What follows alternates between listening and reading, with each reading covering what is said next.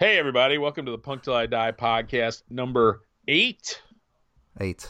Exactly. I am one of your hosts, Tom Trauma, and the other voice you hear in the wilderness is my friend, a brief three hour drive away from me, uh, Liverpool Neil. Say hi, Liverpool. Hello Neil. there. Uh, yeah, Liverpool. I keep Um, doing that. Whenever I try to call you Liverpool Neil, I always have that weird, weird pause after. I just need to call Yeah. you Neil. You know, it's like we call each other our full punk names in private, right? Mr. Trauma. Yes. Exactly. That's why it's that's why it's so awkward. But It- yes, It's fine. You it- know what? You can just call me Neil. It's it's not a pro- it's not a problem. How, Well, you know, however as- you want to as- do as it, mate. do in- as we do in our, our everyday life, right? Yeah. So how's it how's it going up there in uh, you know the northern Chicago suburbs? Oh, I can't complain about the weather. The weather's gorgeous for this time of year, but man, I got some kind of throat infection or some kind of problem. So if my voice sounds weird, that's why. It could go Well, it listen, could go very I- deep or it could go very high. So I apologies everybody. British accent, the between the British accent and the and the depth right now. I mean, you are. It's just your it, it- your voice is about as sexy as it's gonna get. So Dude, if you think you really you really with you really think I still have an accent? I think my voice is just You have completely some kind of all over accent. the place. Yeah, some kind of accent. Yeah.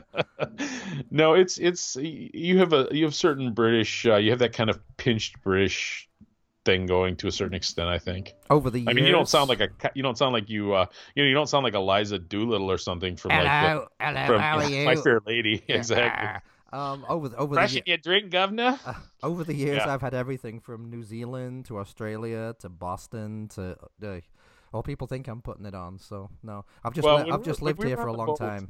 when we were on the boat, there was people from all over, all different countries, and uh, I actually, some people were like, "Oh, he's, uh, you know, that guy's. I think he guy's English." I'm like, "No, I bet you he's either from South Africa or New Zealand." And I asked the guy, he's like, "Oh, I'm English." I'm like, "Oh, I would have guessed South Africa." He's like, "I actually am from South Africa, but I've been living in England for the last ten years or something." It's like, man, I'm getting, I'm getting good, man. yeah, that Getting- is good because South Africa, those- South Africa is a out those- difficult one. Well, it, it- yeah, but anyway, boy, talk about losing track. But yeah, so so this is our eighth our eighth podcast, and I actually have a couple of thoughts about that because you know we we've, we've been brainstorming for quite a while before we actually laid anything on digital tape, as it were, right? Right. Um, and uh, my my big picture goal was like, well, I think we get rolling in in 2020, and the fact of the matter is, before 2019 is over, we're going to have at least eight or nine episodes. So I think for once in my 40 something years, we're actually ahead of schedule. Ahead of schedule, and we actually even got our first piece of email. So how about that? That's that? right. It's Well, I was like we say- are official. Well, and we have a we have a Facebook page now. That's like in relationship terms, that's what makes things official, right? I yeah, I guess these face- days, yes. Facebook official. Yeah. So so anybody who's listening right now, if you're if you're a social media person, you should go over to the Punk Till I Die podcast and give us a like, and eventually we will put lots of, you know, material on there for you. Hopefully, I mean, don't expect this to be too entertaining. I mean, we're not, you know, Yeah. Well, not we'll trained monkeys here for your entertainment only. Yeah, so I think But, it's uh, I, I think it's it's it's Punk Till I Die podcast because if you just put in Punk Till I Die, um, an album or something comes up instead. Uh, so it's Punk Till I Die podcast. If you put that in your Facebook search, you should find us. I was pretty pleased that when you Google Punk Till I Die podcast in general, our the podcast does seem to pop right up. Oh, that's good. The Apple feed. Of course, there's like variations that are very similar. There's a Young Till I Die, and there's a Punk Till I Puke or something. I, I don't know. There's different ones. So, but anyway, I, I uh, I'm very happy with how things are going. I you know uh, I hope people are listening. And like we said when we started, if nothing else, we get to BS for you know an hour a week at least about about whatever. So Yeah, people get to listening on our phone calls then, right? That's Exactly. what So, it yeah.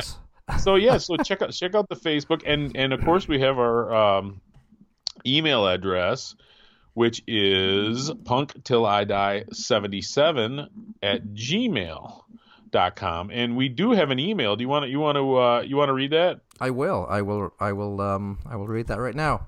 It says, "Hi, Jen. give, uh, what's Oh. what's the guy what's the guy's name first name maybe first name only Um, Matthew. Or Matthew. Matt. Or Matt. Yep. Fine. So Matt has this, and he's from London, I believe. So there you go. So he says, "Hi, gents. I love the show.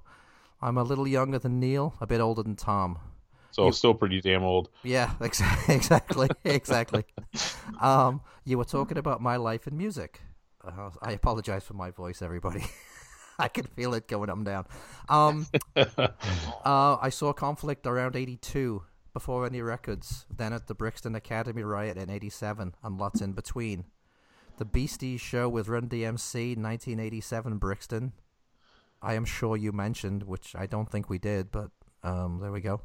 Um, lots of Motorhead shows, 100 Club, and assorted London experiences with lots of shitbag Netsy boneheads demanding your leather jacket so they can wear it to get in. Maybe you get it back, maybe not. I recommend Punk's Snot Dead book by Murat as a great and accurate document of the time in London, electrifying and terrifying. If either of you come over to the UK anytime soon, I would love to buy you a beer. Punk till I die, Matt. So thanks, Matt. I we really appreciate getting the you, email. Matt. Yeah, yeah. And Neil, and Neil might just take you up on that, but you're, you're from Northern England. I mean, that's a long way from London, right? Yeah, um, it's a it's a it's a ways from London, so I don't know if I'll be in London anytime soon. But Like uh, probably farther than you're willing to go for a free drink. yeah, but if Matt goes up to Rebellion next year up in Blackpool, um, I very well might see him So and did- take him up on you- that. Did you ever go down to London for shows? I don't know if I ever asked you that. For shows, no, God, the the only It's times the only times I ever went to London was either on school trips. You know, they Okay. take us around the Houses of Parliament and shit like that. You know, Oh yeah, yeah. Um, and you'd always try and cop off with another with a girl from another school on the train and stuff like that. Sure. Yeah, that was always fun. Um, because you had to go in your school uniform, of course. That was uncool. Oh, you had to wear uniforms at school. Yes, sir. Yeah, in Hmm. my day. Oh yeah. Did you wear the sweet? Were they like the cool like short pants like Angus Young wears? When I was little, um, that was actually Oh, that was that was actually a rite of passage. So in like junior school, um, up until you were like how old would that have been? Up until like ten or eleven, you had to wear short pants, and then when you went to secondary school, you got to wear long pants. and they got to upgrade to corduroys. Oh, dude, and, and there was always the one poor bastard who went to middle school and was still wearing his short pants, and he would get bullied mercilessly. Oh, that was brutal, just brutal. That's that's funny. You know, I mean, they don't still do that now, do they?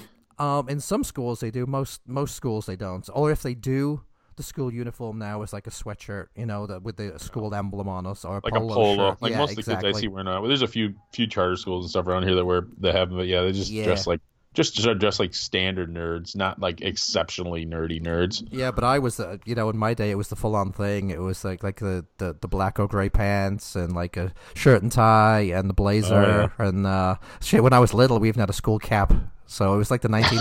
It was So like you the, really were you really were a little Angus Young. Hey, what? Totally. It was like the 1940s. Never happened, you know. And it's so Well, funny. You should, Oh, you we, should- you should put that picture up on the on the Facebook so people could see you. dude. Uh, well, I've got. Oh man, yeah, I've got some ugly pictures from back then. But I tell you what, it didn't matter what the weather was like either. It could have been snowing had to wear outside. short. Oh, oh were- yeah. yeah, because England gets cold. Yep. We'd still we'd still be in shorts even in the snow. Yep. I see the kids doing that here all the time. These like middle school age kids, they wear shorts year round. I mean, it's crazy. It, it what it really shows is that the kids never have to be outside. They literally go from mom's car or whatever right to the school, and there's never any chance of having to be outside. That, Yeah. Man, Yeah. Not I us. we remember when I was like in high school, I wouldn't wear a hat because I don't want to mess mess up my hair, which I know you would find ironic because you have you've never known me to have a stitch of hair. No. But uh. But even you know that was being tough. Not let alone wearing shorts. What kind of? Oh, a hat. Oh, I see what you're saying. You mean in the winter you wouldn't Like- wear like like, a a knit cap or something? yeah. Gotcha, Yeah, gotcha, I don't gotcha. wanna mess with my yeah. I was like, why would you be? Would you wear a top hat to school or something? What were you talking about? Although I, although I have haven't had hair for years, really any hair for years. When I was younger, I had mops and mops of it. It's almost like I used up my allotment by the time I was in my mid twenties. Is that when you were in, in the metal years?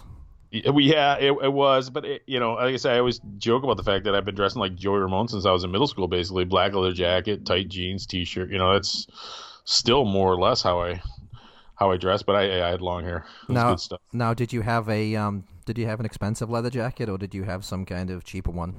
Like, You did know, you have a came- shot or something?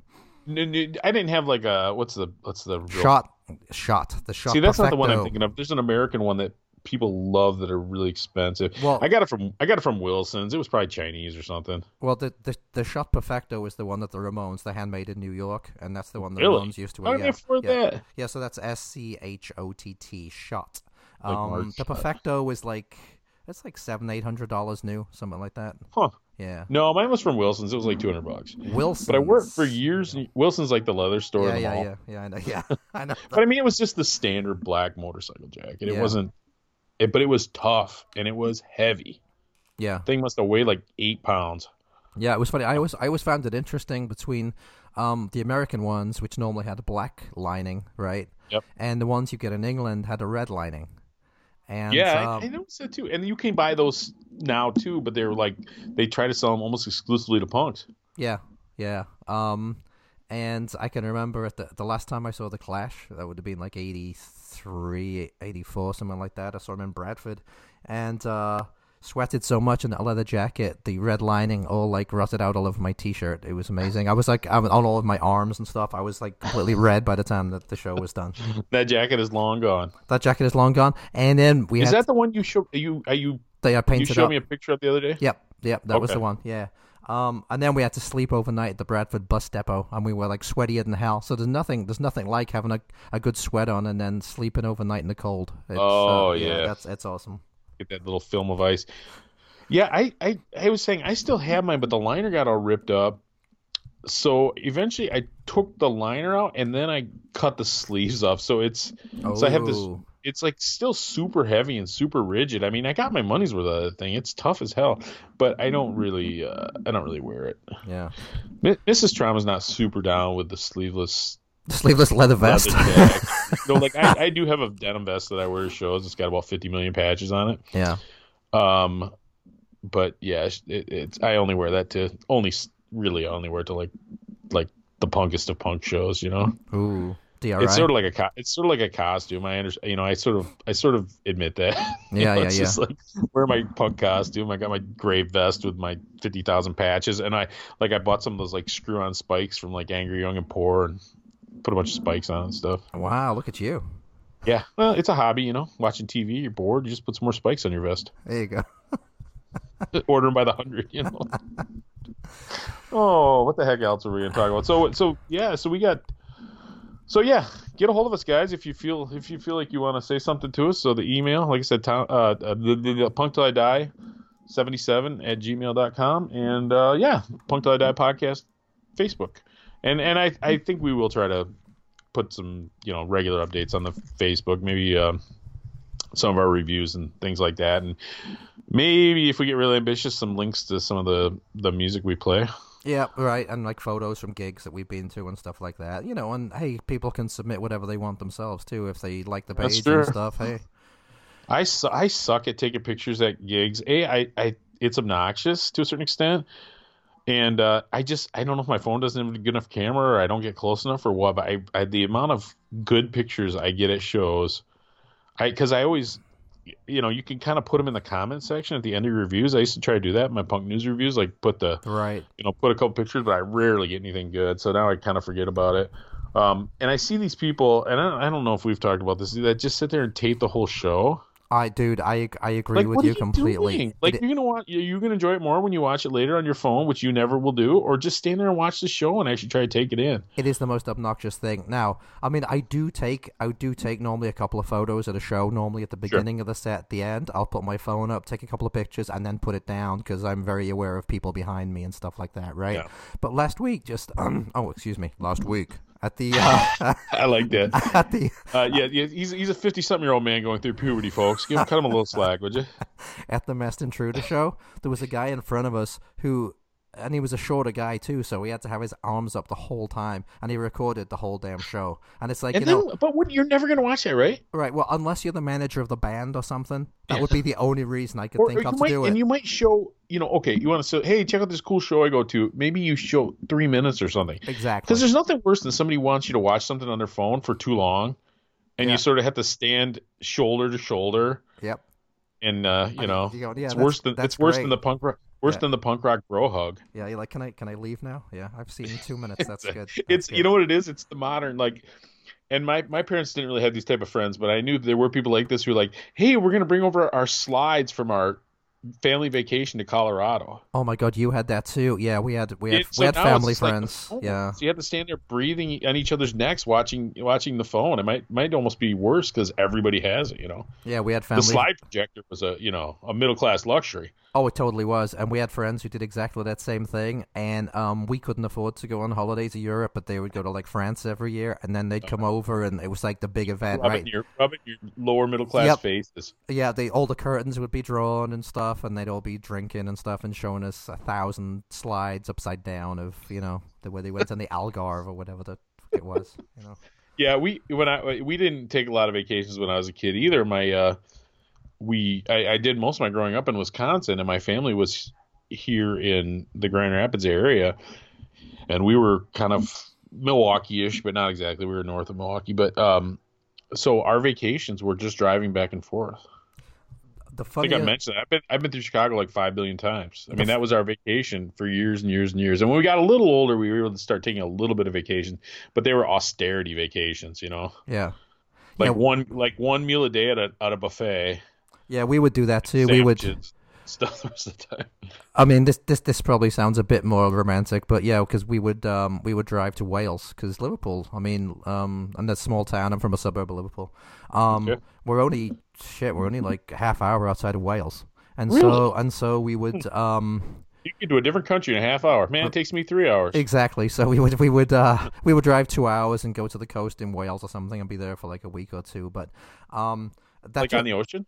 Uh yeah on the uh yeah. on Meanwhile, in on the summer, it's like seventy two, right? It, dude, it some of those photos. Oh my god, the photos of us in the early seventies, and it would be so windy. They'd have to have what's called a windbreak, which is basically just like a big thing of material that you would like with like things you um hammer It's into like the, the, ocean. ground. The ocean's fifty seven degrees. Let's go swim. Yeah, exactly. We look so miserable, you know. That's like Lake Lake Michigan can be that way too. Like usually by July it gets pretty warm, but you know we have beautiful beaches here in Michigan. But it's like, uh, man, June it's cold. Yeah, I mean, this is absolutely nothing to do with punk rock, but I can remember this is a funny story. Um, some of the people you'd meet on vacation, right? And you'd meet them on vacation, they're fun. You probably did this on the boat last week. You meet them, they're fun. You know, you ex- you know, you exchange details or something. Oh yeah, yeah. And uh, but we had this one time. This couple actually ended up coming to our house that we'd met um on a on a vacation. like and, uh, your parent, like your, your when you were living with your parents. Yeah, yeah, yeah, yeah. I mean, I was little, and so Yeah. my, my mom and dad must have said to them, "Oh, if you're ever in the, you know, if you're ever in the area, just drop in Yeah. sometime, you know, kind of thing." And they did, and they stayed for like three hours, and they were horrendously boring. And the and the guy and the guy made his own board games, and he sat there and made us play these board games with him for like three hours. It was like a nightmare. Absolute hell. That's very punk rock. dude. I love that. yeah, we're talking Yeah. like seventy-two here or something. We yeah. had uh, when we were just on vacation recently. We met this met these older people from Biloxi, and they're like, "Yeah, if you're ever in, you know, you're ever in town, you have to stop by. You know, I'll give you our email." I was like, That's, we're not doing that, you know. Yeah. They seem very nice. you just show up on the doorstep one day. Yeah. Hey, we're here. Yeah, it, it just it's just you know, but it's fun. You know, I don't, how did people do any? You know, and now we've had the internet for so long now. Like, you know, even me, I'm a late adapter, but I've been using the internet for everything for 15 years.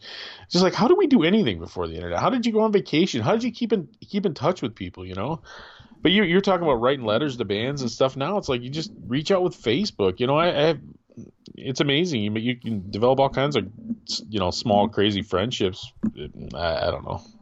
You Our can. kids will never know the yeah. struggle, dude. No, it's no, it's it's it's true, but it was there was something about um. See, bands aren't mysterious anymore. Like you know everything you need to know about them within five minutes, right?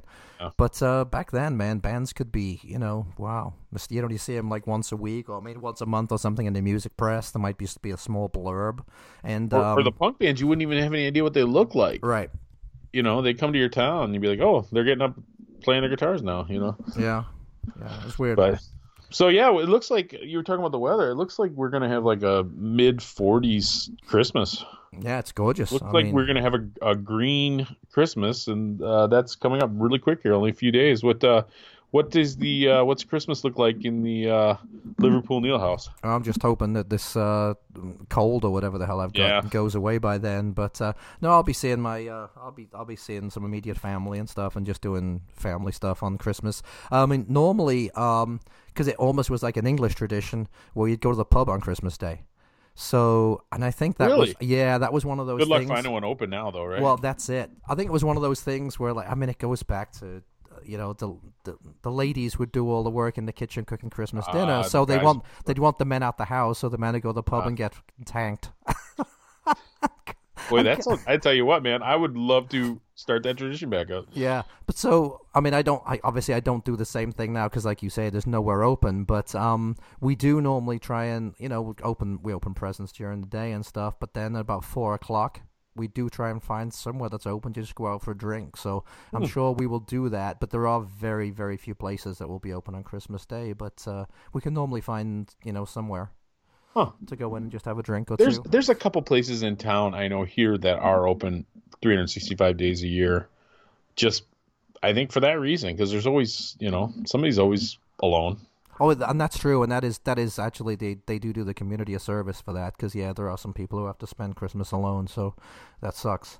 Yeah. Um, so how about you? Have you you, oh, you have a big family, so uh, Yeah, well, yeah, and we do, and most, most, not all the family, but most of the family is within pretty close proximity. So we will, on Christmas Eve, I go over to my in-laws. My wife is one of five. My wife is actually the youngest of five children, Mhm. And one of them's deceased. But there's, it's a big, it's a pretty big family. So their house is actually crazy, and it's not particularly fun for me as an in-law. But they're big drinkers, so I just sort of hide in one of the rooms and just sort of pass the day. The food's always good. That's yeah, that's yeah, always. yeah, yeah. And then Christmas we will do with our immediate family and our kids here in the morning, and then my folks, my folks are just around the corner. My brother and sister are not terribly far away. They all got kids, so we'll have a pretty full house in the afternoon, like around dinner time. And it's always fun. You know, when the kids were little, it was it was much more fun. Now it's it's a little different now, but still, we we still enjoy Christmas morning. My one son's not here, so he won't come over till probably a little later. Um, and then I, I was telling you, I actually have a set of living grandparents. We're going over there. Uh, we're going to go over there for a little bit too next Sunday. So, Wow. um, so yeah, I do. I, I got a lot of family close by, and it's it's fun. It's nice. I, I uh, So are you going to be getting anything music related for Christmas? You think any albums a- or anything on your wish list? You know, I bet you, I bet you, I get some. Here's what my kids will get me probably: um, records and horror movies. oh, there you go. Maybe a book or two. I, you know, I, I must admit, I keep an Amazon list, so I, I try to make it a little easier for them. Yeah. P- partly because they would have no idea what to buy for me, and partly because I don't want to get a double of something. Yeah. That's, that's What about a good, you? That's a good Does idea. Your, your, your daughter get you good punk rock stuff? Um, yeah, one of the things on my list this year was I know Henry. excuse me, Henry Rollins has a new book, right? Because he's a, I know he's an avid vinyl punk rock vinyl collector. yeah, yeah. I've, I've seen, So yeah. I know he has a new book out of his collection, and I believe he hand signs the books too. So that was Really? on, that was on my list. So hopefully, hold on, I'm gonna take a drink. Hold on. Better to get it signed in advance than actually have to go talk to his dumbass at a like a store or something to get it signed. I, I love Rollins for the most part, but he's he's he's his sanctimoniousness is starting to irritate me. I think. My friend, that's one of the things I wanted us to talk about on one episode is, um, you know, punk rock, and I'm making the I'm making the, the rabbit ears here. Stars that you might have met, or musicians that you might have met, who are actually who are either really cool or complete assholes. And, Ooh, that could um, yeah, that sounds like a full hour in itself, huh? Yeah, but Henry is Henry is one I've met, and he would definitely fall into the latter category. So, yeah. Glad to hear it. But but apparently he didn't offend you so much that you won't still read his book. Or No. I have I have his books too. I mean, I, not all of them, but I have I have one that I I can't remember what it's called, the Compact Henry Rollins or something. It's got a ton of his stuff compiled. It's sitting. I haven't started it yet, but it's sitting there. Yeah. Well, I mean, it's it's not even so much that it's him, but it's just I am interested because there was a small blurb about on uh, Facebook, uh, like a video clip of him showing some of the things in his collection, and he does have some incredible stuff in his in his collection. Can you imagine being there? I mean, he was friends with all those DC bands, and a lot of this. If he's got all first, a lot of first pressings of a lot of that stuff, Yeah, yeah, it's like the He's original sitting- Bad Brains like demo Yeah. cassette or something. Yeah, he's sitting on a gold mine, or even like the first minor threat, the first pressing of the seven inch, you know, or that, you know, all that stuff. Well, he was friends with a lot of the English bands too. He's got he's got like the I don't know if you know the Ruts album cover, but he's got the original painting. That is, Oh, uh, really? yeah. So yeah, he's got a Maybe, lot of maybe he's interesting even stuff. maybe he's even got the the uh, 2016 Black Flag album. What the? Yeah, he might be the only person, huh? He got it free. yeah. Signed. Yeah. That's cool. So should we? uh So you know, there's in recent years there's been a lot of like punk rock Christmas music. You're you're listening to any of it or no? No, I mean, if it's on an album that I that I purchased or something, I, I will. oh, but I certainly wouldn't go out looking for Christmas song on an album, so you have to skip it every time. Yeah. That irritates me. Actually, I'd rather have release it as a single. oh, a single. Yeah, yeah, yeah, yeah. Like CJ Ramone did one last year that was pretty good. He Okay. he did the he covered the Kinks uh was it Father Christmas? What's the Kinks Oh yeah, I know the one. Yeah, yeah, yeah. I know the one you're talking about. Yeah, where they're like threatening the, the ruffian kids are threatening Santa Claus? They're going to steal from him. yeah. Um, but uh, the, I, I and I enjoyed the Bad Religion Christmas album when it came out, and that was a, a Christmas specific album. But it's funny, you know, it, because when we were kids, they would have never like no punk bands would have ever put out a Christmas single or something unless it was really like uh, raunchy or really uh, defiant or something. But it seems like nowadays they're not afraid to cash in on that little trend. So there is a ton of punk Christmas music, out there, actually. Well, so actually, that's kind of interesting. There was actually a spin-off of the Sex Pistols and Thin Lizzy. Um, Steve Jones and Paul Cook, Really? along with Phil Lynott and one of the other guys from Thin Lizzy, yeah, did a thing called the Yobs, and they did a Christmas song. So uh, Really? yeah, you can look up that Wow, on, I on never YouTube. heard of that. Yeah, yeah, that's uh, kind That's of funny. kind of Boy, interesting. That must, have, that must have pissed some people off. Yeah, I think it was "We Wish You a Merry Christmas." I think they did that, and uh, Huh. but it was just fun. You know, Phil Lynott was uh, Phil Lynott was in with a lot of the, the early punk bands and stuff. Really? Cool, cool guy. Yeah, cool, cool Huh. guy. I used I used to despise Christmas music honestly, and I couldn't listen to it. But I've gotten, I've warmed up to it quite a bit lately, and I've just kind of decided not to be a curmudgeon about that one thing anymore. Yeah, So, so anyway, the, the the point of all this, I guess, is I I want to play. Now this is about thirty years old now, probably at least, but I want to do the the Great Ramones Christmas song. Uh, Merry Christmas, I don't want to fight tonight. So let's let's uh let's play that for folks, and then you can play a Christmas song you want, or you can play whatever you want. I don't I don't care. You can play a song about Halloween, all right. but uh, let's uh let's play uh yeah Merry Christmas, I don't want to fight tonight. The Ramones. All right, here we go. Merry Christmas, I don't want to fight tonight with.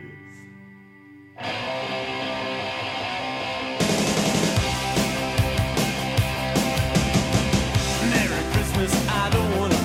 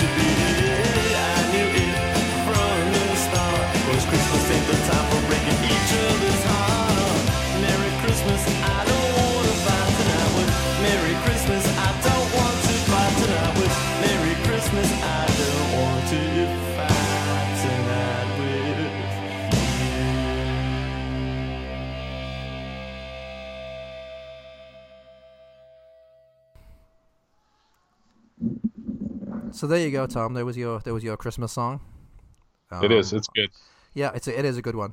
It's a very very good one. Um, if I was gonna play a Christmas song, I would play um, I would play the one by the Darkness. The Darkness have a very very good Christmas song that came out about six or seven years ago.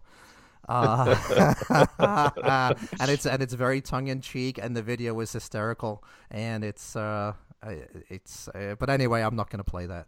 Um, You're gonna spare us, huh? I am, no, it, but actually, it's it's worth looking up because it's actually I very funny. I think it's called "Merry Christmas, Don't Let the Bells End," which supposedly they said it's the only Christmas song that's got the word "bell end" in it. So Ah. there you go.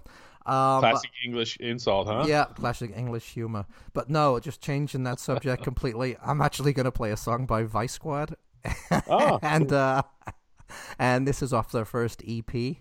Uh, female female fronted UK eighty two band, right? Ye- Yeah, well, actually, this this was the first off the first EP that came out in 1980. It's the Last Rockers EP, but I'm not going to play Last Rockers. I am going to play the uh, delightful song "Latex Love." So you couldn't get less Christmassy than that. But his go. uh, try yeah, to try to get us get us out of this festive mood that I've tried to put us into. Yeah. Thanks a lot. good old Becky Bondage. Um, so yeah, here's "Latex Love" by Vice Squad.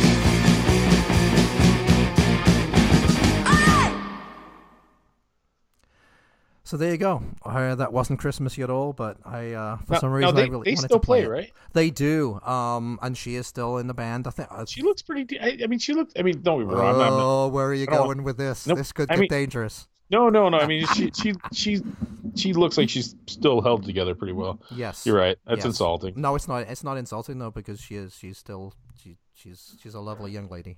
She's a she's a you know of our of our old uh, punk uh, Facebook group. She's definitely seems like a favorite. Yeah, definitely. And, and Well, because they stuck and they kind of stuck to their sound. You know, they didn't do like the slits or something where they just became something totally different. Or well, thank God. Um, Yeah. Yeah. Uh, but but yeah, I mean, she she really doesn't look very different than the, than what she did in 1980. So I mean, you know, that's uh, that's uh, that's amazing, really, great. So I mean, I wish we could all I wish we could all say that. you look different. You did in 1980, right? 1980, we were still wearing short pants and. Uh, that was, that was my, Actually, that's not true. You probably were graduated corduroys by then, right? I was like graduated college by then, buddy. What are you talking about? Oh yeah. but anyway, talking about records, what have you have you bought anything good recently?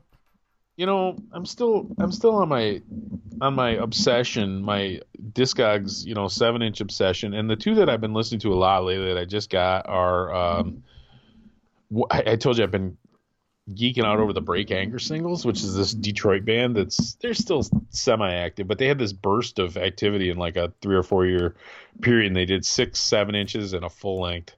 And I have there's two of the seven inches I don't have still, and I, so I've been collecting those one by one.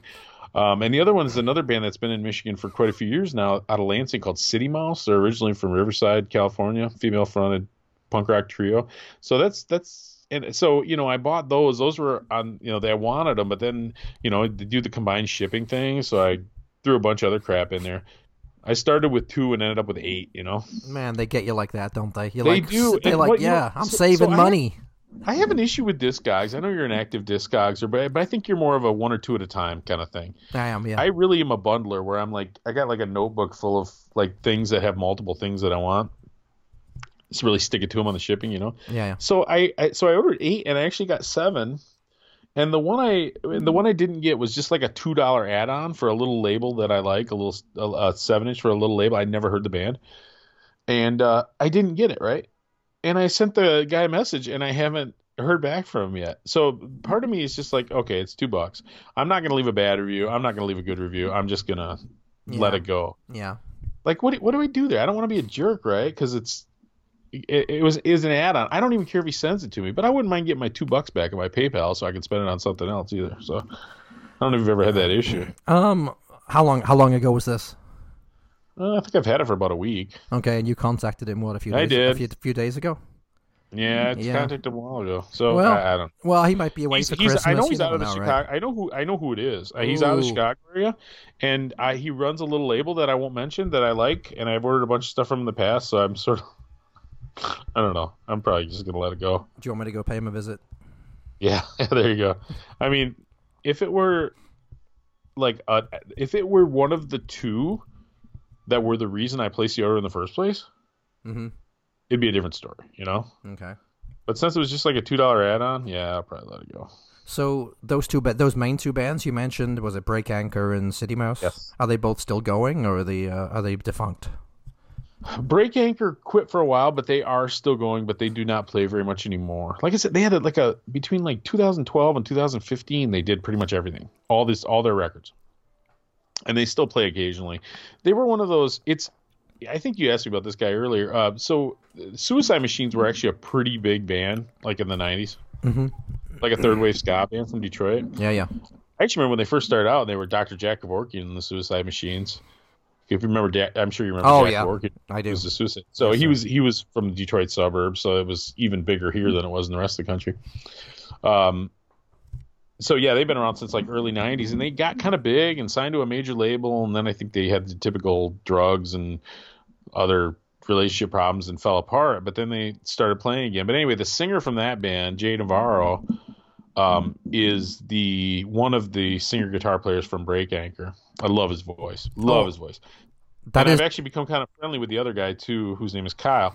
Um, and I don't remember who the other guys were in the band was, but yeah, Jay also does like a two tone ska thing called Jay Navarro and the Traders. yeah, and actually, they. It's funny you mentioned that They name because they. yeah, Well, they they just played. Um, yeah. Anti Flag played here yeah. Friday, and I, and that was you know the, my my ears perked up when you said that name because I recognized that from the bill. I, I they don't, were I don't warming know up. if you I think. like them or not. They definitely try to do like the more real traditional like two tone style ska, not the Oh. punk ska. Okay, well, well, I still I still enjoy that. I like a lot of old old. It, uh, it, I think it would be good for like a half hour in the middle beat. of a punk bill. That's like all the bands are too similar. Yeah, no, I think that's really good actually to to break it up. Yeah. Um, and I don't know who else played with Anti Flag. Um, when they tour next year, they're bringing Bad Cop, Bad Cop, which to me, I'd actually prefer Bad Cop, Bad Cop over Anti Flag. So I'm probably gonna go see him next year. well, but um, he, but he also sang for a hardcore punk slash metal band called Hellmouth that I really like too. oh boy. Okay. But- Hellmouth. Uh, Dude, yeah, it's very, yeah, very, very much that. It's probably not for you. No, I don't Oh. think that would be for me at all. Um, and But- the funny thing is, I did actually mean to go to that show on Friday, but being Sold out. no, being the old man that I am, I for some reason I thought it was Saturday. So Ah. um, I was planning to go on Saturday, and then Friday night I I saw something about oh yeah, anti flag were great tonight. I'm like, what? Pro- the problem is, and I know because you go quite, you drive quite a ways to work, I do. and I know once you get home, sometimes the thought of going to the city, I, it just sucks. Yeah. Now I work in the city that all the shows are in, but I kind of am out in the outskirts. Mm-hmm. But it does on Friday. There's something exceptionally annoying about driving home and then driving back out. Well, and, and also on Friday, I don't know what it was. I was expecting there to be very little traffic on the roads on Friday because you know build up to Christmas and stuff. A lot of people taking off. Yeah. For some reason, driving home on Friday night was a freaking nightmare. I think I can't remember. Was it Friday? I remember one day this week I was full on road rage because just like get out of my way. Yeah, I mean, and But- people were driving like assholes too. I don't know if there's people driving that don't normally drive or something because they're all going Christmas shopping. I don't The know what closer you get to. Chicago, the worse it gets. I mean, it's just the Ah. driving there is, is brutal. Yeah. It's dog eat dog. So anyway, that's that's what I've been listening to, and I just you know I just spun today, and I and I just listened today uh, to Zen Arcade by Husker Du, and I just got to say that's such a great record. And I normally am not a fan of the artsy fartsy, overly long kind of concepty type albums, but man, is that good! Um, It's one of those records where I put on, I'm like, man, this is so good. This is one of the best albums ever. And then I put on like Fear the Record. I'm like, man, this is so good. This is one of the best records ever. And they're totally different, but but they yeah. just it hits you when in the right mood, you know. yeah. Um, yeah. Zen Arcade is a it's artsy fartsy, all So- right. What do you? What have you been listening to? Um, well, um, Discogs wise, let's see. I actually bought something that you actually turned me on to. Um, a band called Suedehead. Oh which, yeah, yeah, sweet. which are um. Uh, I should have just gave you my copy, but now that you got your own, no, that's screw cool. ya. No, that's cool. No, no. I mean, I want to. I just support. Well, I don't know if I'm buying it from Discogs. Am I supporting the band? I'm probably not, right? it's probably somebody like me who got it as a promo and is selling it to you for fifteen. yeah, right. Um, but yeah, I mean, if anyone's interested and then anyone into like the later period jam or um, you know, a bit more soul type mod stuff like that, that's that's and- yeah, yeah. that's Suedehead, and they're- they do it really, really well. Um, No, they're they're not around anymore. They were from Northern California, had a very short run.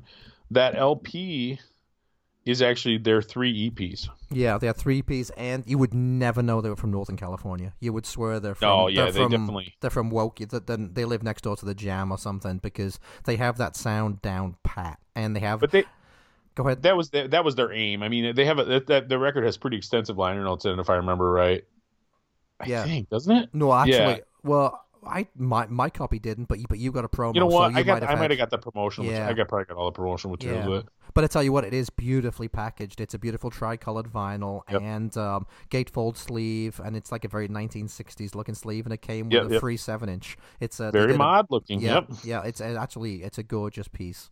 And, It is. uh, and the songs are great. Um, you know, it's, I can't really say it's my style, but I told you I listened to it today, the seven inch specifically, because I was listening to seven inches. Other than that monstrosity that is Zen Arcade, I was listening to seven inches. Get a lot of exercise, right? Yeah, exactly. Well, stand up to flip those suckers over every ten minutes, or Yeah. five minutes, or two minutes.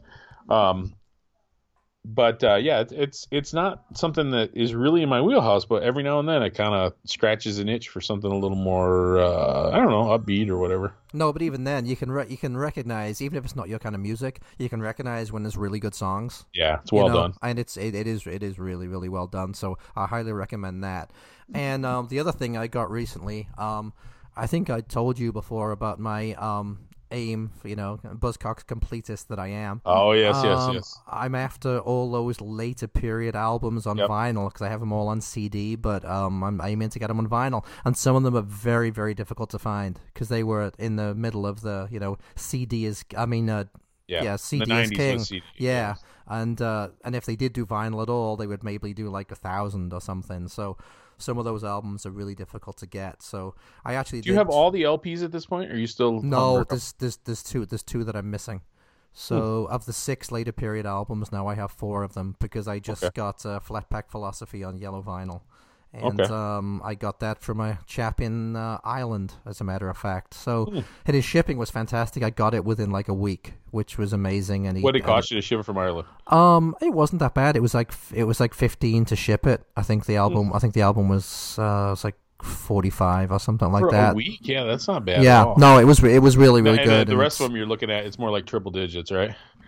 Yeah, um, all set must have been super limited because pretty much the only place you can find that is some a couple of record stores in Japan, and uh, Ah. yeah, you're looking at triple digits and then plus shipping. So Ooh. I might be holding off on uh, on that one for a while, and hopefully I well, can find it's, it somewhere it's all else. about it's all about the thrill of the hunt. And if there's anything I dislike about Discogs, it's he's kind of lost that aspect of it. You know? Well, no, but on things like this, you don't because it, it really is a thrill of the hunt because there's so few of them. You know what I mean? oh, so even So- find it on Discogs, you get a thrill. Yeah, yeah, and the other Buzzcocks one I want, which is the self-titled one they did maybe ten years Yep. ago. It's got the black, well, it was like photocopied looking cover. You know the one Yep. I'm talking about. So that one you can't find at all for some reason. So, really? So Did they never press on vinyl? Well, no, they did, but there's none on Discogs. Um, I, I, you know, I, I'm surprised sometimes the stuff that I can't find a single copy of on Discogs that I know several thousand were made. right.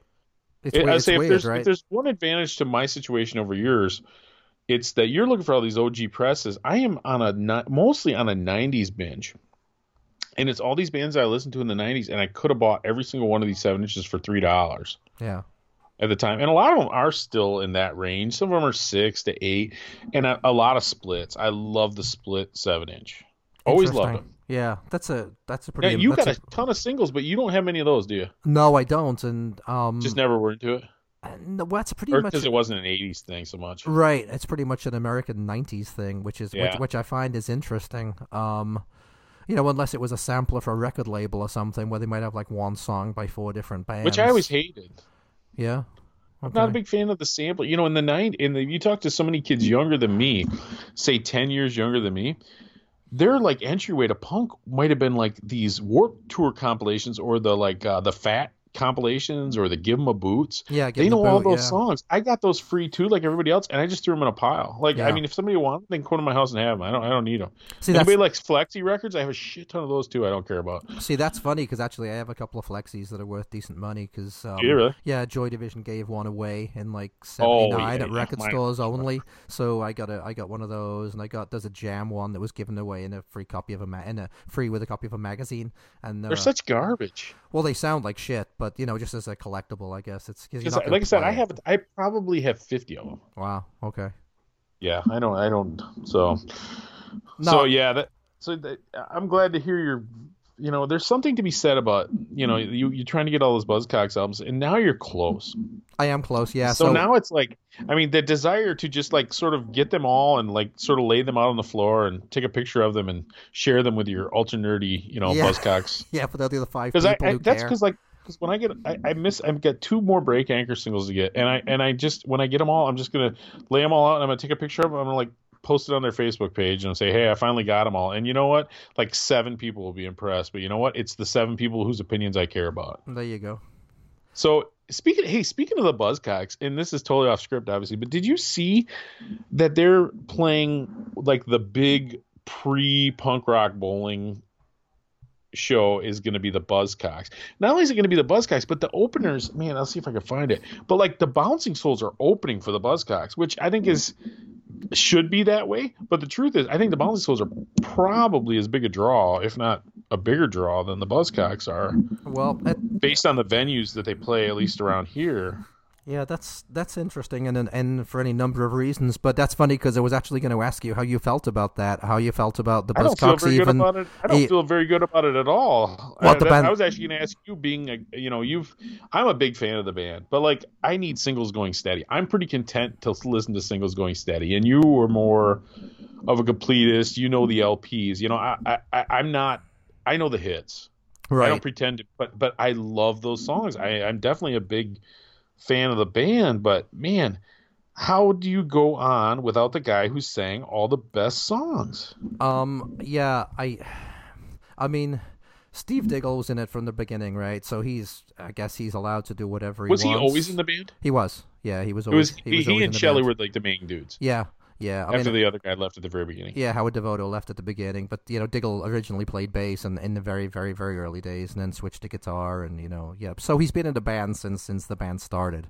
Um, so I guess he's got the right to do what he wants, but what I would have liked is to have seen like what the Ruts did, or um, you know, Yeah. they after after uh, Malcolm died, they changed the name of the band to Ruts DC. So I guess I would have liked to have seen him do something like that with Buzzcocks. Did they do like- that by choice, though? I wonder, or was that a legal thing? I I I hope they did it by choice. I hope that was a respect thing to Malcolm Owen and to their fans. But um, So you So- think they should be called Buzzcocks BS? oh, Buzz, not.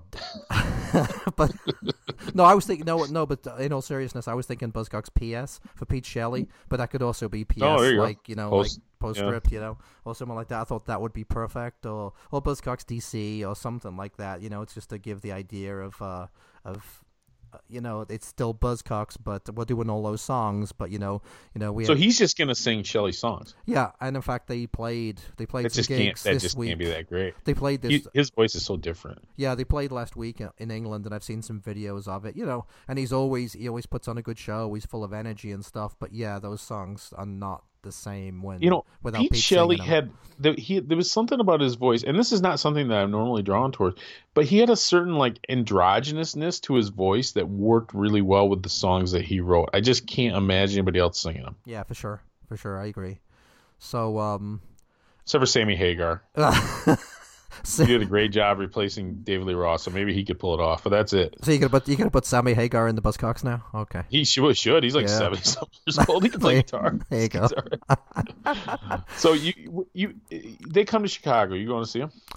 Um, I probably will just because I've seen him so many times, and I'm a you know, big fan of the band and stuff. Did, did but you see them their last tour, which was like only a couple years ago? I've yeah, I've seen them on pretty much every tour they've done since they reformed in '89. So I've seen them in, you know, because they would tour with every release of those albums. Yeah. You know, that they would do an album like every three or four years, and uh, so I, I went and saw. Well, them, their like, last tour. I don't even think they were behind an album, but I know they played a place in Detroit that held like 500 people, and I did not go. I should have. I mean, obviously hindsight, right? Yeah, you know, I mean- only ever I only ever saw him one time. I only ever saw him at Riot Fest, and you we, we you know you know how I feel about like Yeah. that being the So- only so you you see a band. So you didn't really see him then for like Yeah, pretty for like thirty minutes in the middle of the day. It was right? it was 30. Yeah. Hello. You know it, the bummer about Riot Fest is you look at the headliners, you're like, oh, Blink 182 Blink 182 gets 80 minutes, Buzzcocks 30 minutes. Right. It's it's insulting. It's a It's like somebody shoot insult. me. Yeah. I, I agree I agree there, but uh, yeah, if they come through, I'm sh- I'm sure I will go, but it won't be the same. You know, it will not be the same. I mean, they should at least add another guitar player because it, those songs all have two guitar parts. So they should add another guitar player who can sing like a nice high backing vocal or something, like a good vocalist. I mean, pick grab an old guy. Grab somebody from Ruts DC. You know what I mean? Grab somebody Yeah. who's Yeah, appropriate. agreed. Don't make it one of the guy's kids or something, you know? Right, agreed. Yeah, Like every other old British touring band where they literally have one guy left from the band, you know? right. But Yeah. I, I mean, I'd probably go see them if the if it if you know all things being equal, if it worked out. But yeah, they're they're headlining like the kickoff day at Punk Rock Bowling, which is on a Friday, and it's Buzzcocks, Bouncing Souls, Menzingers, who are sort of like if if Bouncing Souls are Budweiser, Menzingers are Bud Light, right? Right. Oh god. Or maybe yeah. Natty Light. I don't un- I don't understand the Menzingers. Yeah, I'm not do a fan of them not. Oh my god. Strike Anywhere, they're not bad. Yeah, they're good. Uh, Moscow Death Brigade, who I've never heard of. Neighborhood Brats, who I've heard a couple things from. I thought they were pretty decent. And DFL, who's actually a cool band. So it's one, two, three, four, five, six bands. That would What- be a cool show. Oh, DFL is that dead dead fucking last? Is Yeah. That what that is? Okay. They're pretty decent. They're more hardcore but they're good. All right. Um, man, are the, are the Buzzcocks going to be able to stay up that late to headline that? Well- I mean, was it start at four o'clock in the afternoon? Holy cow! They Listen. need their beauty sleep. Yeah. It well, might be too late. they might still be on English time, so they'll be fine. That's true. they'll be fine. That's true. Yeah. So yeah, I don't I don't think I'm gonna be able to make punk rock bowling this year now all of a sudden, but I, I don't know. We'll see. What uh you got any shows got any shows coming up this year yet? As the year you know, we got two weeks left in the year. I don't- not even. I don't think so. I think the last one. Well, so the last one I was I was gonna go and see was that anti-flag one, but I completely missed that because I'm an idiot.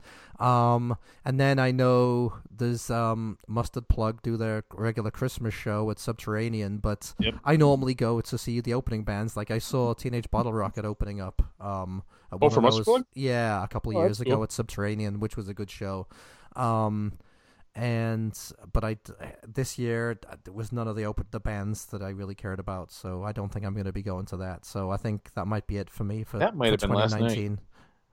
Yeah, I think it might have been. Yeah, I'm not I'm not positive. I uh you know, so I, I am so I'm going to see Mustard Plug next Friday with my pals the Lippies opening. I can't even remember who the other openers are. I think there's four or five bands. It's on Oh. a Friday, which is nice. well, Mustard Plug isn't your kind of thing, is it at all? No, it's really not, but you know, they're local and their shows are fun. Mm-hmm. and I usually end up seeing them about twice a year, once or twice a year. Um, but they they have brought more good bands into Grand Rapids than any other. Pro, you know, they're not a promoter; they're a band. But they, seriously, they've Sure. they've been Yeah, so good for our scene. And you know, like we, we talked about one of our earlier earliest episodes, our first couple episodes. I talked about a band called Bong Mountain, who's a local band that I like. But if they weren't local, I probably would have never listened to them. Right.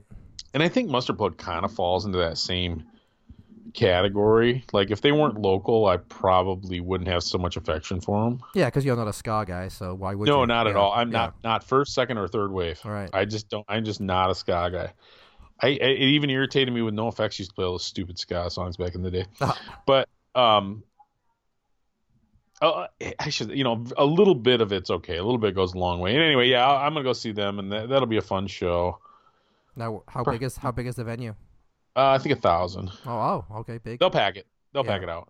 Because when but they, pl- do they only play locally twice a year they do their christmas show which is very big and then they play once a year at the pyramid scheme which is probably my favorite place to see a show in town but that that holds about 420 i think Okay. and i think that will that usually sells out too but maybe not um that uh last fall we went and saw social distortion play at uh, the our it's not called House of Blues, but it's sort of our local House of Blues type place, Yeah, yeah. and uh, it was great. Social D was actually really good, and then we went over to the Pyramid Scheme, and the doorman had left, and we actually watched like the last half hour of Mustard Plug. That was pretty cool. Isn't it funny like, like um how how time like plays tricks on you? Like I was talking to someone about Social D the other day, and I'm like, well, you know, it's just like Mike Ness and Johnny Two Bags and their um you know collection of whoever's playing bass and drums this week. Yeah, And they said to me, uh, no, no, no, and they, while. no, and they said to me, they said, oh no, actually, the bass player and drummer have been with them for like 20 years. I was like, I was like, holy shit, okay, I guess I'm wrong Well, about that one. Yeah, yeah, yeah. Johnny Two Bags is definitely kind of like he kind of took the place of like uh, Dennis Danell, I Dennis think, Danell, where it's yeah, kind of yeah, like his, did. his right hand man, if Yeah. you will. But I, I wonder, you know, you always wonder a band like that. Is it like Mike Ness and the other guys are his employees? Um, interesting question. Yeah, Because I doubt there's. I mean, is there membership? I mean, you'd be shocked how many bands have they have a business arrangement where it's like, you know, you're a salaried employee or whatever. yeah. Yeah, beats working at a gas station, right? Oh, sure it does. Yeah, yeah. But I mean, um, I, I, I, I don't know who the bass player and the uh, the drummer are these days, but apparently they've been with the band for a while. So I guess I guess I you should know. But you know what? It's not my fault. If they'd release more albums, maybe I would know. But seeing as they haven't released an album, yeah. Well, supposedly so was supposedly 2019 and Well, 2018 and well, yeah. 2017. You know. Well, you know, it's funny. I, I every year I do, you know, I do my best of list for Punk News, my top twenty albums and whatever, and we'll do that too eventually here, probably next next few weeks. Yeah. Um, our favorite albums from last year. Um, but uh, every year I usually tell what I'm looking forward to next year, and it's funny. I don't know of an imminent. I don't know of a release in 2020 for sure of a, of a band that I love. Yeah. And I, I mean, I'm sure there'll be some albums I like. You know, the, the, these bands now, they're not, there's there's no money in making records, so they just take as long as they take, and they just you know get it when they get it. So, um, but uh, yeah, so that that's my only show I got left this year. Now there's some But- good there's some good looking things coming up early There- 2020 there really though, right? Spring spring looks amazing actually. Um, a couple of them that I'm most excited about. Um, my dudes Sloppy Seconds are playing in the small room at Reggie's, and you're actually the one who kind of turned me on to that. Yep. And I've been seeing it ever since. So I'm super excited to go, head down to Chicago see that. Hopefully we'll get some good hang time. Um, And that so- was on a that's on a Friday, I think. Yeah, and I think the Subhumans are playing the following week at Subterranean, which is a very small venue. That's probably like 300. So sub yeah, subhumans don't draw that well, I gotta say, but they're so great. Yeah. They only they only play like a forty minute show. That's my my only beef with subhumans is they just don't play very long. Well, he's like 75 years old. Give him a break. What Give me an hour. I, well, you know, last time I saw him in Detroit a few years ago, Break Anchor Open, by the way, Synergy. Um, the and Pears Yeah. Are are are my uh, pal Ricky Frankel's favorite band. Um, Are they still going? I haven't heard about them in yeah, ages. they are. They're, they're they are. They're supposed to put out a new album this year. I don't I don't know what's going on with them. You know, I think the singer kind of occasionally hangs around this record store in New Orleans, and I went there hoping to find him, but I couldn't find him because I've met Zach a number of times. Like, you know, we're not like pals, but I, he probably would know my face. Yeah, yeah. But anyway, I think they are putting out a new album. I don't know exactly what's going on. They they're they're kind of in a constant. They're kind of a shit show. I think constant state of falling apart. Yeah. But that that's all right. Some of the best bands are like that. I never super got into them. They're nice guys. I don't mind them. They put on a decent show, but they're not really my Yeah. Overrated. not really my thing. But anyway, my point being, so I took my daughter to this show actually. Was in Detroit, right in eh, Eh, not not in like Cracktown or anything, but you know, a, a pretty colorful neighborhood in Detroit. And the truth is, Dick Lucas is walking around. He looks like a homeless person. Yeah, he does. Poor old and Dick. and he's just sort of like walking around. Among, I mean, he's like outside the venue, sort of walking around. He looks lost. He's Yeah. Anyway, He probably was. but you know the the thing is with that, I think I'm actually going to be able to catch one of those. Sh- we're going to uh, go away for spring break. I think I, I got a pretty good chance of maybe catching him in St. Louis. okay. So that's my hope, and I definitely want to. Yeah, so just just like sloppy and subhumans, and, and over the course of a week or so in April makes me makes me very happy. But I got some other other things kind of on the radar too. I, I I felt like the touring cycle for the older punk bands was not really in my favor last year. It just wasn't a mm-hmm. ton going on. Well, I, And, I yeah, that's the way it kind of works out, you know. If but if they put out an album last year, they maybe they'll move around more next year or whatever. So we'll, well, the, I, the bad, bad religion alkaline trio tour I don't know that I'll make one of those shows. Yeah, I've got no, I got no interest in that whatsoever. No, e- no, either of them, huh? No, no, no interest. You know, I wonder. You know, Bad Religion on their own plays like thousand seaters. They don't play huge places. I wonder. You know, is Alkaline Trio a bigger draw than Bad Religion now? In Chicago, maybe I don't know. Um, Because they haven't. Well, they haven't played. They haven't played. You know, right. because uh, the the Matt's been doing. You know, making the real mo- making the Blink One Eighty Two money. And and it's funny in Chicago, the place they're playing isn't even isn't even open yet. You Yeah, know, they're ad, they're, ad, they're advertised at a place. I mean, I looked it up. I think it's going to hold thirty eight hundred or something. Yeah, so it's going to be about the size of the Aragon or one of those other bigger venues. So I I don't know what And I deal with that Bad is. Religion is closing all the shows. I think. Yeah, I would imagine so. but I'm not. It, it's an interesting pairing. I don't. I and you you uh you're not a bad religion guy. I mean, I've got a lot of their albums, but it's uh, the later ones, 90s stuff. especially. I mean, The mid all, '90s, early '90s. they all start to sound the same. I mean, I'll be Yeah. honest. I mean, shit. I mean, the last the last couple have been pretty uninspired. I'll be honest. The the last one last this this year I was not really into, but the ones before that leading up to it I actually liked quite a bit. But they didn't have the staying power of like a no control or against the grain where I still know all the songs. You know what I mean? Like I listen to them. Oh, I remember that song. I'm familiar with that. But part of it's probably because I don't listen to them five million times like I did the Right. the ones from the late 80s early 90s so um, but i would definitely go see him my pal scott who you've met who i travel with a lot to see shows he loves them and he also likes alkaline trio so that would be one of those oh, ones where perfect for him. Then, i would yeah. love to throw him a bone because he comes to see a lot of shit with me that he doesn't care about Yeah. but i just don't know plus i mean I, I don't want to go to I, the, the idea of going to an untested venue like if it's local i'm cool with that but the thought of going to chicago spend a ton of money and going to an untested venue eh, i don't know Yeah. Yeah. they're playing a great place in Detroit. If we go, it, we might go to Detroit. Honestly, Okay. And I'd imagine, I'd imagine, um, talking about Buzzcocks again, if they are playing punk rock bowling, I doubt very much if they come into the states just for one show. I'd imagine they will be. true. They will but be will they only do. West Coast? That's they the might. yeah, that's true. They bowling. might. I They mean, might just do West Coast. Yeah. I've seen them start on one coast and go. You know, but those big tours like that are kind of like they're they're kind of a dinosaur now. Those big tours, Yeah. six week tours. You know, you just don't see them like you used to. Right. I just it must be a money thing, right? Um. I. Yeah. I would imagine I'd just so. not be enough money in it or something. I, I don't know. Yeah. But not- yeah, the, subhumans.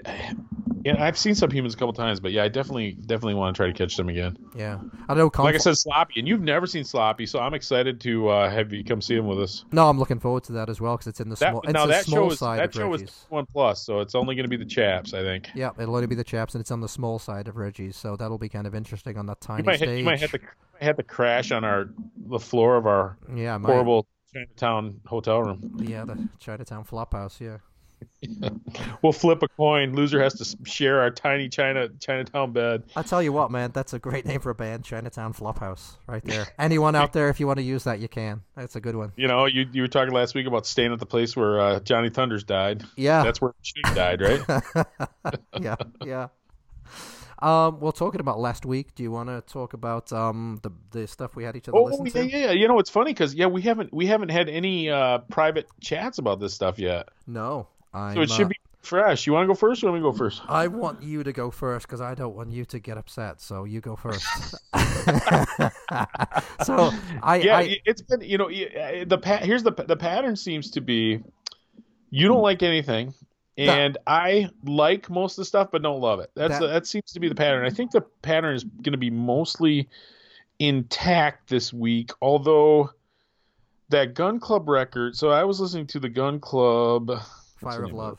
Yeah, Fire of Love. Fire First- of Love. First album. and I must say it grew on me every time I listened to it. Um, and I still don't love it. What it reminds me of is, I mean, kind of that crampsy kind of sound, but like mixed with like Richard Hell. It's got a certain like artsy fartsiness to it, but uh also a strong roots.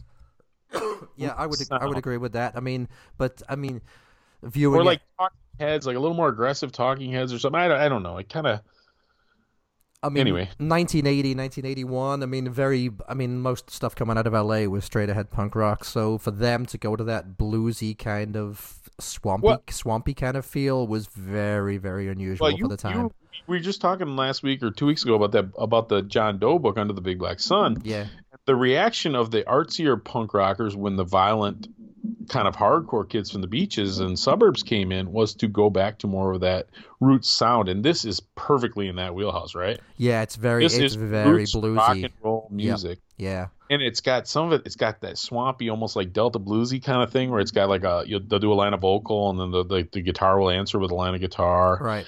and some uh, slide, some slide guitar yeah, too. and, and, yeah. and, you know, I did not dislike it, but I didn't love it. But there are two songs in a row that I love, and that was the fourth and fifth track. And I'm looking at the whole list. I don't know how the album divides up, but um, she's like heroin to me Fantastic song, yes. was like was like a great punk song. And then there's a the longest no, not the longest song of the album, but one of the longest songs of the album is one of my other favorites. The one that right right after that's called "For the Love of Ivy." And of course, we know what that's about. No, that's about poison ivy, right? It is, yeah, it is. and that is a ripper of a song and that was actually uh, boy that's a really long song but i still think that would be my pick to play so if we're going to play a song from the gun club's fire of love album why don't we do this is a very long song five and a half minutes long but let's do for the love of ivy Okay, great pick.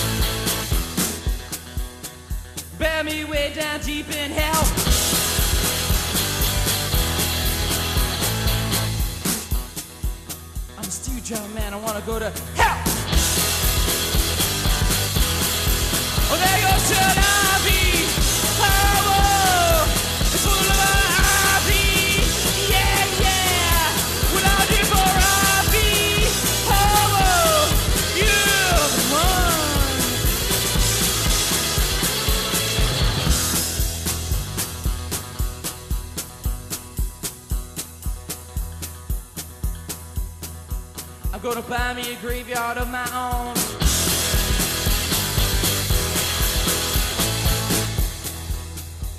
and kill everyone who ever done me wrong.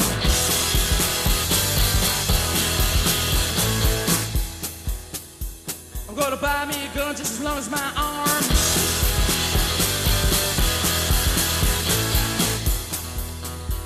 And kill everyone who ever done me harm. Yeah,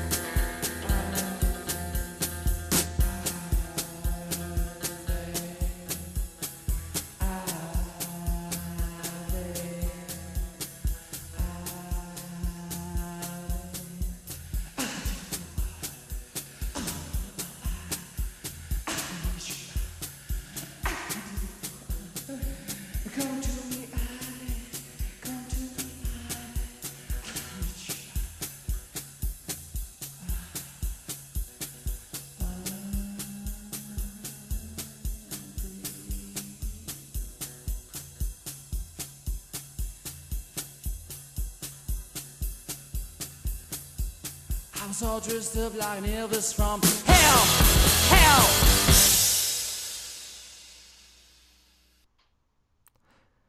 All right, everybody. Hope you enjoyed that. That was For the Love of Ivy by the Gun Club. A love their- letter to Poison Ivy from Yeah. the Cramps. Yeah. Now, where, where, were the Cramps English? Where are no, the Cramps from? No, no, they're from uh, New York. the East Coast. Yeah. Yes, sir. Okay. Yep. They had that. Boy, talk about a band that had like some mystery, right? Yeah. Yeah. you can't have anymore with with. uh No, I got a I got a funny story about the cramps. Um, so there's me, fresh faced sixteen year old. Um, summer of '79, I was going to see the Police. The Police. It was just after their first album had come out, so it was Okay. it was before they'd made it huge. They, I think they just Yep. had one big hit single at that point, and they were still playing. They were supposed to play Eric's Club, which was this punk club club in Liverpool, because they still had kind of a punk vibe to them as well, right? Um, and but because they just had one hit on top of the pops, I think Roxanne had just broken into the charts or Ah. something. So um, they got it got moved from Eric's to the local theater, the Liverpool Empire. So me and my buddy Bugsy, we went over to Liverpool to see him, and um, funnily enough, because they in the states they run IRS records. And I guess the Cramps were too, because the Cramps were warming up for them. And I don't think I've ever seen a stranger mix of bands on a bill, or a mix of bands that the people going to see it were not expecting. Because we're talking about um, teenage girls going to scream at Sting, Yep. or, or you know, or, or youngsters like me who were just into something a bit, you know, a bit of different, like Sure. a, a bit of reggae. I mean, they were they were good for a radio band. Yeah, Basically, they were yeah. one of those bands where they're good for a radio. Yeah. band. yeah. So so we get into the theater and then suddenly on come the cramps with this bare bones rockabilly thing and Lux Interior takes his pants off and it was just insane. People did not know what to make of that at all. So And So was that imp- did that impress a young Neil, um I had or Got- did you not like them? I didn't know what the hell I was saying. I'll be honest. I'd got Hmm. no idea what the hell it was or what it was supposed to be. So, but I was impressed. And after I got home, I did go and buy their their first EP. So Hmm. that was a very interesting, very interesting show. Um, interesting pairing of bands. But uh, So- So the okay the the Gun Club. That, how long how long were they around for? They're not around anymore. oh no, Jeffrey Lee Pierce died about fifteen years Oh, ago. Yeah, he drank. Okay. He drank him. He was exactly the way he sounds. He was. Oh, he livered uh, him. Yeah. Drank I- liver black. Very, very interesting guy. So he in the early LA scene, he was actually in charge of the Blondie fan club. Then he was friends with Jeffrey Lee Pierce. He wrote for Slash magazine. Um, and then he formed the Gun Club, and they would go through. They would go through bad. He was supposedly kind of an asshole. As you know, a lot of people who who, who knew him, you know, would, would say that. But uh, he went through band members like Confetti, right? So. Um, that original lineup that re- recorded that album only were with him for like another year after that. So, but they recorded albums all the way through the late '80s and I think into the early '90s with different versions of the band. So, kind of a different sound. It got slower and kind of bluesier Wow. as, yeah, as it went past along. members list. Holy cow. Yeah, there's a lot of people, a lot of famous people actually were, in, were in that band. Yeah, Kid Congo and Patricia Morrison played bass, who I believe she married uh, Dave Vanian. Uh, she married Hmm. somebody famous anyway. I know that. Um, but yeah, I actually had the good fortune of seeing them in like '85, and I would like to say they were great, but they were not. They were terrible. Hmm. Um, he was drunk out of his mind and just fucked up all the songs. So, but And you uh, weren't drunk enough to appreciate it. no, I mean one of a kind for sure, but uh, yeah, rest in peace, Jeffrey Lee for sure. But uh, anyway, so that was the that was the Gun Club. Yeah, long, interesting, interesting story. Hmm. An So, uh, artist. So what about uh so I you you did not apparently enjoy Lenny Lashley. So, what I have to ask you, Tom, uh, have I offended you somehow? Did I upset you somehow that you that you made that you I made thought me you listen like to this. this? I I I. Oh boy, Live like lions? You can't get into it? I absolutely hated it. I Wow. that that metal band that you made me listen to on like the third episode, I think. I actually I actually appreciated that far more. Just than this. regardless. Yeah, I abs- Really? I absolutely hated this from the first listen. It was like sure, it was like nails on a blackboard to me. Yeah, Wow. yeah. I mean, to me, I mean, I, I tell you the truth, I'm actually surprised that you like it because to me, it I think sounded the songs are great. it, it, to me, it sounds like every uh, like sub replacements band from the mid '80s. You know, maybe it's because I really don't listen to much music like that, and it and it comes from like a punk label and a punk. I, I don't I don't know. No, I just I just thought it was it was the worst of country and the worst of that like 80s Oh, see, I think 80s the like songs are so sincere and oh, oh wow okay so I thought they were the opposite of sincere sincere to me ah. to me it just sounded like I guess we're gonna have to you know let go to the audience for, for their opinion. yeah I mean, do you have a song that you could stand to play? actually no I'll I'll be honest I'll be honest this was you want me the to pick it? this was the only one that I've ever that I've ever deleted from my library um because I did I didn't want one of the songs to come up again Even like double minor or any of that? You didn't like any of them, huh? One- and and the fact that he had a song about a freaking MLS team Yeah, that that that that was the Hey. only song I really didn't like. it, it, it, it just got, it was every song was worse than the last. It sounded Wow. it sounded so insincere and just middle class whining and Oh, I'm telling you right now, I, I'm telling you right now, listeners out there in Radio Land or Podcast Land or wherever you are out in the ether, the Lenny Lashley record is great. You must Uh-huh. check it out. Uh huh. Well, I yeah, we'll see. we'll Well, see. We'll see what people think. But it's hey, fair Yeah, enough. hey, you listen. Maybe they, you know, I, well, I, I was kind of surprised when you said you didn't like uh, know who Frank Turner was Um, or didn't listen to him no, no. because he's an, Eng- you know, he's famously an Englishman. You know, he's very, very, very English, and we, we, but he don't, does we, that we don't all know we don't all know each other, mate. You know. you do, you do. Just stop. He's from your island. Yeah, he's from my island. Well, and, and but I'm, I was kind of surprised you weren't more at least familiar with him. I, I actually saw him at Riotfest quite a few years ago, and I've seen him headline a few times since then. And he seems his show seems to be going steadily downhill, in my opinion, because he's gotten more like mainstream rock or whatever. But uh, Eh, man, him too. Re- you know, I guess at the end of the day, I, these songs, I thought the songs were great. They connected with me, Yeah, see, and they it's- and they didn't do the same for you. So you know, it, it is what it is. I'm not I'm not I'm not offended. It'll be fine. No, no, it, it it's fine. But to me, it was just like the worst of country and the worst of like some of the alt country radio bands of like the 1980s So, but, you like like the, you like the Mike Ness solo albums, right? I do because it sounds like he it sounds authentic when he does it. This did not sound authentic to me at all. This The guy who talks about getting beat up for being a punk, walking down the streets in Southern California, his country is more authentic to you than the guy from Philadelphia who plays in punk bands. Hey, hey, we all we all know Mike Ness lived on the streets. I mean, we know that, right? So Yeah, I guess. he's He, gotta- yeah, because he never shuts the hell up he's about gonna it. die. yeah, kids in the black hole, baby. Yeah, exactly. Yeah. All right. Well, that was a miss. Can Well- we play a song anyway, or did you, did you not even save the files? My friend, you pick one because I could not. I could not pick one. Okay, this might be the most sincere of the bunch. So you, the, the, listen, this will be. Oh, insincere of the bunch. Let us let us know what you think. So let's do let's do live like lions.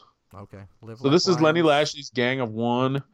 Uh, the album is called All Are Welcome. It's you know it's vaguely political. It's good. It, it, I, I I love the album. Neil hates it. It's uh so let's play yeah Live Like Lions. Lenny Lashley's Gang of One. Some nice alliteration by there, by the way. Lenny, Yeah. Lenny Little bit- little- Lashley, live like lions. Yeah. There you go. Oh, there you go. Okay, listen to it, everybody. Here you go.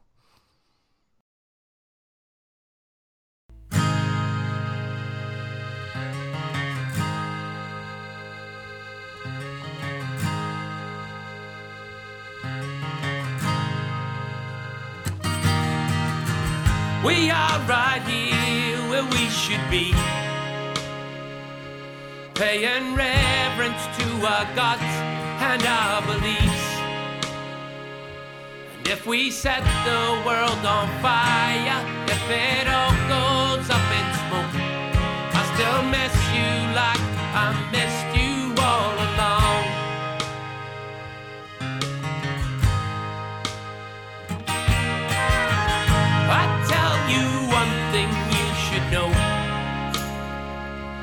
you're gonna stand up and be counted, then let's go. We can choose to live like lions or conveniently forget. We can stand our ground and fight and win it all.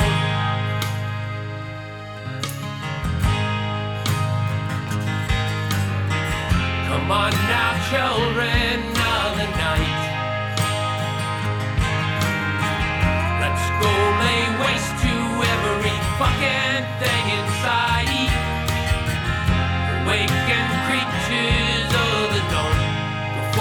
kill and carry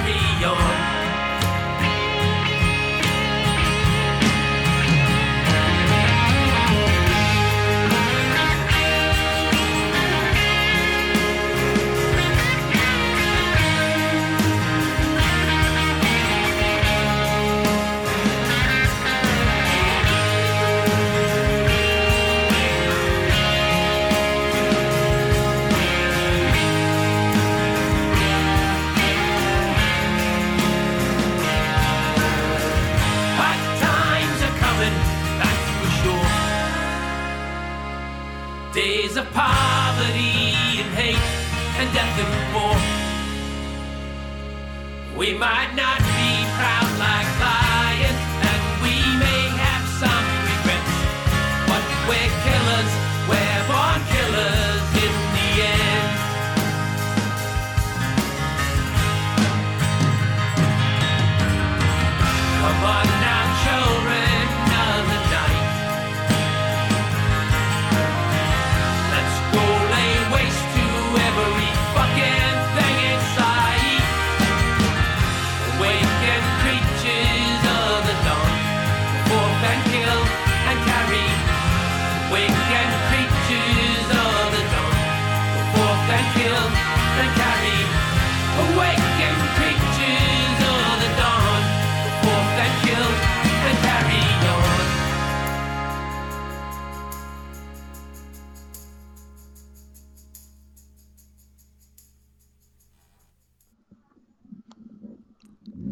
Well, there you go. That was Neil's least favorite release of 2019. Uh, it's funny, yeah, because you've what? So we're on our eighth show, so we've recommended what seven things to each other now. Yes. and and, and I haven't disliked. Come on, I haven't disliked all of your stuff. I Yeah. loved, I loved No, State. it, well, it's I loved. No, we uh, both, but we, what do we both like? We both like like the 80s hardcore bands. what? Oh no, no, that's No, that's what we've both liked though, because like I had you listen to Violent Apathy, you loved it. You had me listen to that uh that Code of Honor. Yeah, Code of Honor, loved it. You know, that was Yeah. like the stuff that that seems to be our mutual, the one, our sort of space where our tastes come together. yeah. know? I mean, you you like the adverts. all those black and white, those black and white zero uh, Xerox albums covered Yeah. stuff. That's true. Yeah, no, I did like the adverts as a matter of fact, Yeah. but I was shocked that you loved it as much as you did. I liked the record a lot, but I wouldn't put it on the same level as like, you know, you were putting it on the same level with like Nevermind the Bollocks or something. Oh, I, for I sure. definitely, yeah, definitely definitely. It's top ten. not. Oh but- no, But it was cool. yeah, no, It it's was cool. Yeah, it's, But you know, and, and you know everything, even that that that um that t- Two Way Army I listened to last week, I didn't dislike it. I'm, I'm probably not going to go out and buy buy all the albums, but I you know I I'd like the album for the most part. yeah. Um, maybe you maybe you really are grouchier than I am. I, I guess I have a decade to get there. No, this Or- this just touched lots of things for me that I just do not like. So it was unfortunately it was like the culmination or, or the um what's the what's the word I'm looking for? I don't know. But uh all these different things that I don't like all came together in this album. His voice I didn't like. I didn't okay, I'm not going to keep going on about it, but I'm just saying that it's uh I guess it touched me differently. I hmm, did he touch Touched you me Tom? more gently and at, at a speed that I was comfortable with. oh well, yeah, he touched your soul. That's lovely. I guess. So uh, Yeah. we better wrap this sucker up. What are we uh, What are we listening to next week? Okay. Uh, yeah, Now, if what if- have if you got have- for me if we next week, a- Tom? if we have a guest on, which we're going to do soon, I know I've been threatening that, Mm-hmm. but we will have we'll have guests on, maybe maybe even next week. Who knows? We're going to surprise you. Then maybe we will skip, you know, push this segment back for a, a week or whatever. But what are you uh, what are you feeling? Tell me what you want me to listen to, and I will scramble to do the same. I am gonna have you um, listen to an album from I think it's like '92. Boy, I should look this up, shouldn't I?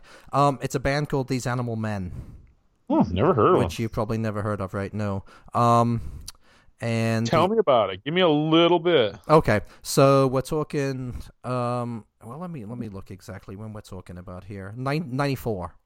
So it was kind of um Man, what the, a sucky year for in general. in the middle of Britpop. So right, Like punk stuff. Yeah. Yeah, we had like Oasis and we had Blur and all the obvious stuff. But also in the middle of all that stuff from England, there was something called the New Wave of New Wave, Oh, which jeez. which was I mean I mean and obviously that that's that's done by the music press, right? Because the English music press Sure. loves to label stuff. But anyway, there was a couple of like young garagey punky type bands. Um, the most obvious of which were these Animal Men.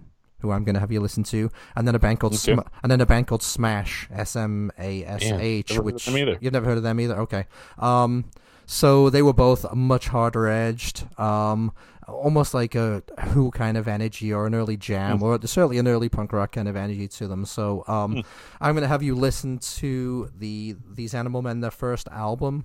They actually only had two, but um, it's called Welcome to the High Society. And there's actually two versions of it because they, oh, they I actually, I told you last week I was going to write it down, but I didn't have a pen. Yep. And then I had to text you later in the week and say, "Hey, what am I listening to Yeah. again?" so this so is I'm actually writing it down. Those animal men. these These, animal men. these animal men come on join the high society and it's the version that has like a, a lady in a white dress eating fish and chips on the cover um not the not the shitty american version which i don't know why Oh. american labels do this they take off some of the best tracks and put in some like b-sides and shit and mix it Yeah. up so if it's got a guy with boxing gloves with american flags on it's not that one it's uh, we want the other version the one with the woman. yeah eating fish and chips on the front yep Wow, so many notes I'm making here. from 94 Okay. yep All right. So I'm gonna. So what are you going to have me listen to Okay, this I'm gonna. buddy? You know, so early. You know, last week the one of my hits with you was the new Freeze album. yes. See, I love But it that. turns, see? but it turns out the Freeze weren't the only legendary Boston band to put out a new album last year or this year earlier. okay. This one is a little harder to find. It's it was on a British label called Boss Tuneage, and I think they were actually like selling their own CDs here in America on uh, like CD Baby. Remember CD Baby? I do remember CD Baby. Yeah. I used to order stuff from once in a while. But anyway, uh, it, it, it they were much more political. The band Proletariat put Oh, out a new okay. album this year Okay, called I've heard of it. Move, Okay. and uh, it's really good. Okay. I haven't listened to it nearly as many times as I did the Freeze album because I haven't I have not secured a physical copy of it yet. okay. Which I always used to kind of crow about, like when I do my year-end best of list, which this did make the list, that I bought a physical copy of every single one of them, Yeah. and how none of the other punk news kids could probably say that. Probably most of them don't buy hardly anything. Which, whatever. I mean, I, I hate to be that guy, but I am that guy.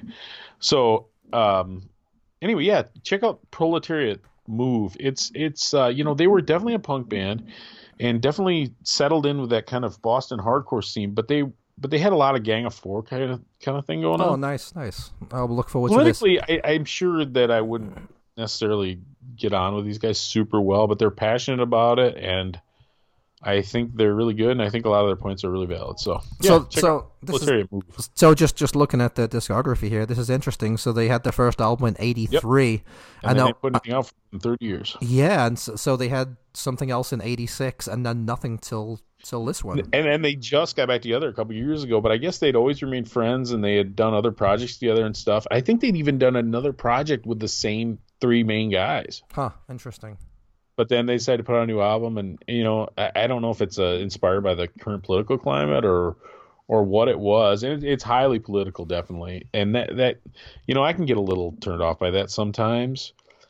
It seems like it's a lot of times the whether I feel like the band's being real sanctimonious with me or not. And I don't necessarily get that from these guys, even though they're clearly, you know, they're probably Maoists or whatever. But anyway, check it out, man. I think you'll dig it. Okay, Proletariat Move. I will listen to that and give. And, Now, if, you, and if, if you don't like this, I'll make you listen to Toxic Holocaust next week. Ah, okay. Well, the one you know, what, all I'll say is the one thing you can always depend on me is I'm going to give you an honest response, and I'm not going to I'm not going to sugarcoat something. Well, you're making me feel really wishy-washy because I uh, these bands you give me most of them I like them. You know, I like them. I, I mean, a, a few of them I want to get their records. Most of them I, I just like. I, I, I don't know. Like I said, maybe I, I just need that the next decade to get as grumpy as you are. Well, no, but I've given you some different things, right? I've given you That's some some synthesizer type stuff, some like early '70s. Well, and once the year's over, I suspect that because I'm still kind of working on like this list of stuff from 2019, but it's always really slow for new releases come the beginning of the new year. So I wouldn't be surprised if I start going back to some favorites rather than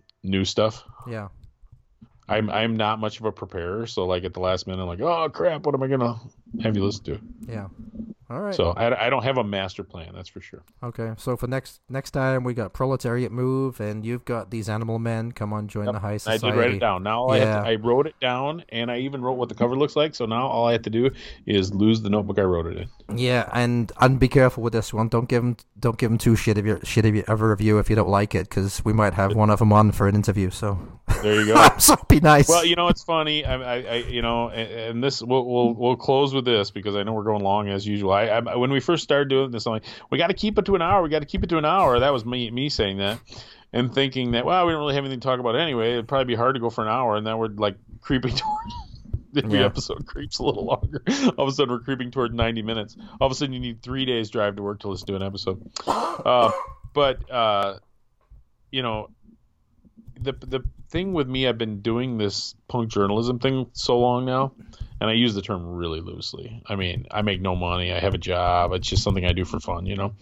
That you get to know lots of people, and then you are slower to be vicious because everybody's a friend of a friend. When you you the punk community is still very very small. I went to a like a camping festival in southern Ohio, which is horrible. Camping is the worst. But um, Oh, was that that anarchy thing? Yeah, yeah, I was. Oh, yeah, see, I God, think you have to yeah. suspend five of your ten civil rights to get in the place. But anyway, it's worse than flying. But anyway, you you meet people, and then you and mm-hmm. everybody. You're only. It's like was that game Seven Degrees of Separation from Yeah, Kevin yeah. Bacon, Yep. whatever. where- And it's punk rock's the same way. You meet somebody, you know, it's like two or three steps. You're, you know, somebody, you know. Yeah. So yeah, so and and a few years ago, I used to do more negative reviews, but a few years ago, I had the you know I'm like I want to be an ambassador of this music. I really want to be a a supporter of this music. So if there's something I don't like, I just tend to avoid it Agreed, but the rather only, than rather than being negative, unless I think somebody's a real dick or whatever. Or if, you know, listen, I would have no problem you know giving a Blink 182 album or something a bad review or the new Green Day album because they don't they don't need the money. They don't you know what it's a blip on their radar. yeah, I mean, I I As opposed to some little local band where I can actually, you know, sell ten copies of their record for them, which is, you know, a big deal. I know what you mean, but when every album, you know, that you see reviewed on on our favorite site gets Yeah. gets eight out of ten, then how do you base things then? Yeah. Like what what are you basing things on if everything is eight or nine out of ten? This is a whole nother. Honestly, this is a, a whole nother discussion that we'll get into one Right. time because I would I would actually love to get into this. Yeah. So Okay. and, and and why the scores keep why my scores have crept up to keep up. yeah. But anyway, um, we'll do that a different day. I think we should uh, probably call it a night. Sounds good, so my let's friend. let's uh let's remind people that we have the Punk Till I Die face podcast, Punk Till I Die podcast Facebook page. Yep. So you can find us on there. Yep. That's probably your most immediate way to get death threats to us at this point. And then we have the Sorry, Lady Leslie. Yeah, Don't take it don't take it personally. It's just my opinion, exactly. mate. I'll punch you right in your nose. Um, he's a working class, you know, guy from Boston or whatever. And uh, then we will, uh, and, also the uh, punk till I die 77 at gmail.com. Yes, and uh, we will talk to you all next week. Thanks for listening. See We you. will go well.